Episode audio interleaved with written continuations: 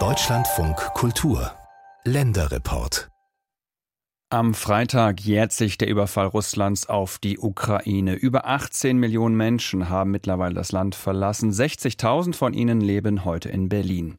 Die allermeisten haben privat eine Bleibe gefunden. Nur 7% sind über das Landesamt für Flüchtlingsangelegenheiten untergebracht. Das sind aktuelle Zahlen der Berliner Sozialsenatorin Katja Kipping. Ihr Fazit lautet, Zitat, wir haben es substanziell besser gemacht als 2015.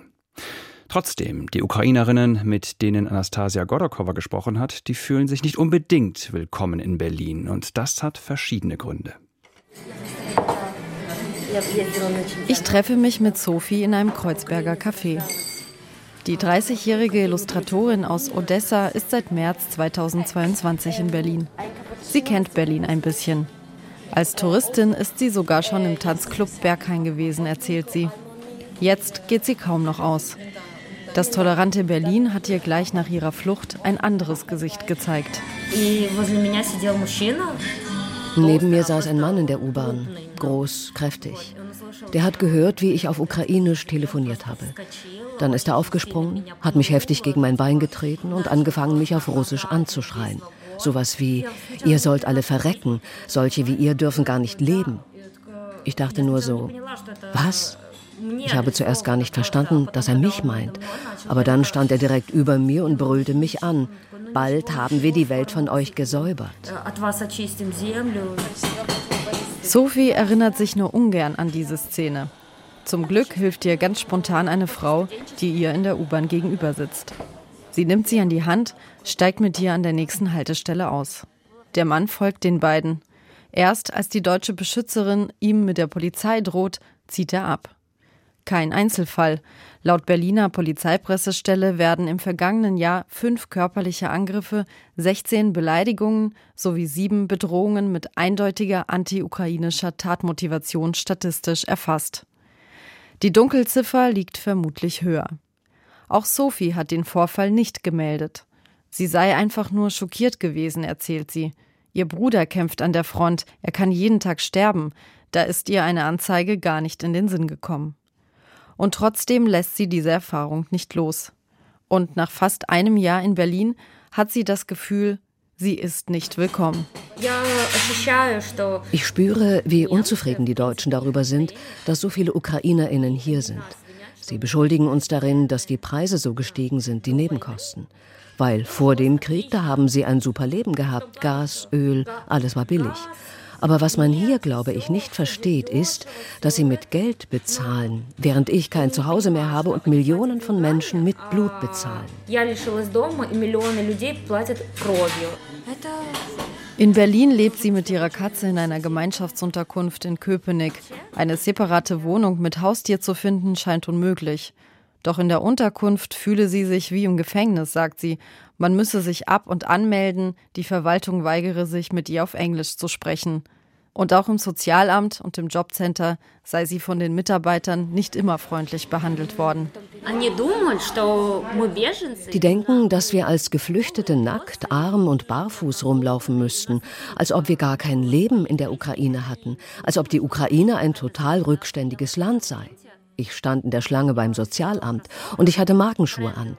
Da ist dann die Security an mir vorbeispaziert und hat dann laut gesagt, sodass ich es höre, ach, das sollen also Flüchtlinge sein, tragen Markenklamotten und wollen unser Geld. Die Bundesagentur verweist auf andere Zahlen. Schon jetzt sind etwa 65.000 Ukrainerinnen und Ukrainer mehr sozialversicherungspflichtig beschäftigt in Deutschland als noch vor Beginn des Krieges. Dazu kommen 21.000 Frauen und Männer in Minijobs. Auch Sophie möchte gerne arbeiten, aber nicht als Angestellte, sondern selbstständig sein. Die studierte Politikwissenschaftlerin hat in der Ukraine zuerst als Profifußballerin gekickt, hat dann im Marketing gearbeitet und später als Illustratorin. In der Ukraine, sagt sie, ist es völlig normal, Quereinsteigerin zu sein. Hier machen es sich die Leute unnötig schwer. Alles wird verkompliziert. Ich habe hier erst verstanden, dass wir Ukrainer viel freiheitsliebender sind als die Deutschen. Sophie möchte am liebsten so schnell wie möglich zurück in ihre Heimat nach Odessa. Sascha aus Kiew geht es ähnlich. Heute ist Saschas freier Tag und wir spazieren am Kudamm entlang. Morgen früh heißt es wieder, um 4 Uhr aufstehen und sich auf den Weg zur Arbeit machen. Sie jobbt am Fließband bei einem großen internationalen Unternehmen. Nicht gerade ein Traumjob für die promovierte Anthropologin. Dafür, sagt Sascha, hat sie einen Arbeitsvertrag und damit endlich eine eigene Wohnung gefunden. Ich hatte erst eine Unterkunft über das Programm Help for Ukraine. Ein sehr nettes deutsch-rumänisches Paar hat mich bei sich aufgenommen. Trotzdem fingen nach einiger Zeit die Schwierigkeiten an. Auf einmal beschwerten sich die Nachbarn. Dann wollte mich auch die Hausverwaltung raushaben. Erst als ich eine Zusage für diese Wohnung bekommen habe, beruhigten sich wieder alle.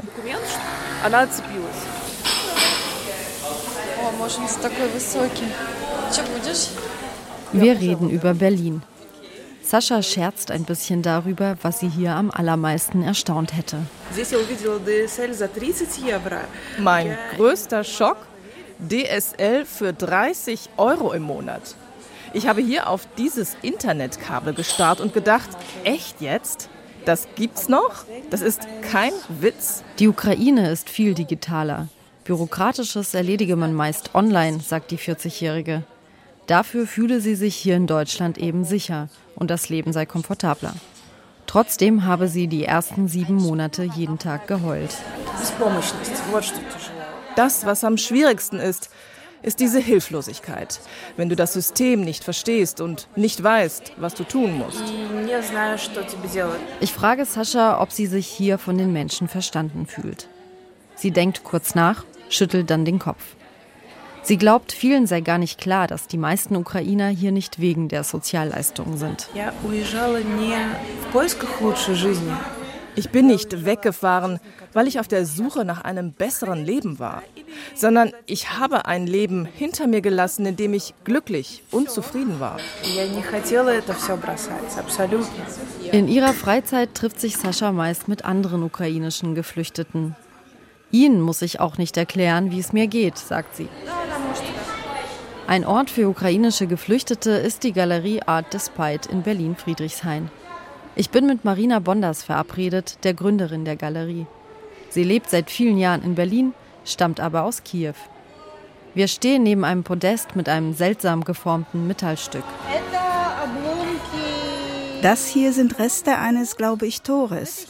Die habe ich schon 2016 mitgebracht, aus Awdijiwka. So sieht es aus, wenn eine Granate explodiert. Da sieht man, von welcher Seite aus die Splitter das Metall durchlöchert haben. Eigentlich spielt Marina Geige im Rundfunksinfonieorchester Berlin. Seit dem Krieg im Donbass 2014 engagiert sie sich für ukrainische Kinder aus diesem Kriegsgebiet.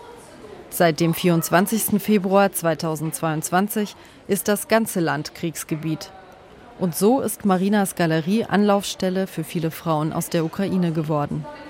Sie lobt die Hilfsbereitschaft der Deutschen, versteht aber auch den Frust vieler Geflüchteter.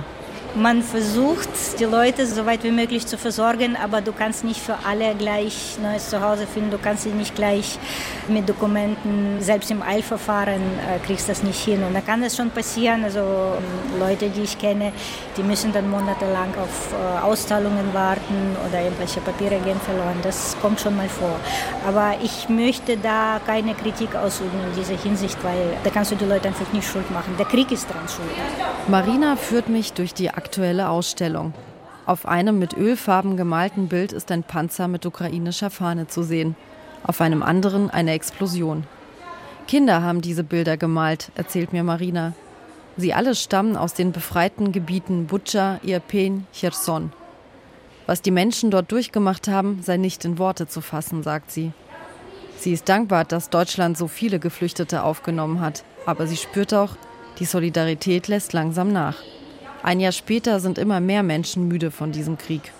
Marina kann das verstehen. Aber wenn diese Unterstützung, die Deutschland jetzt leistet, die militärische Unterstützung, wenn sie zum Anfang des Krieges gekommen wäre, dann hätten wir vielleicht ein paar, 1.000 Leichen weniger. So sieht es Marina Bondas. Die Ukrainerin lebt seit vielen Jahren in Berlin und jetzt unterstützt sie ihre geflüchteten Landsleute.